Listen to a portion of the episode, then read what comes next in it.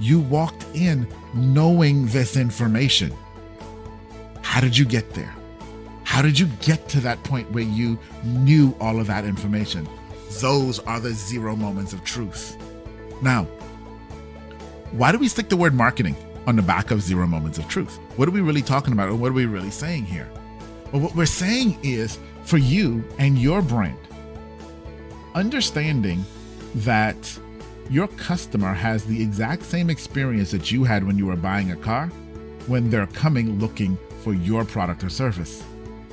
Understand that they're out considering what the options are and trying to learn and get answers to their questions before they ever contact you.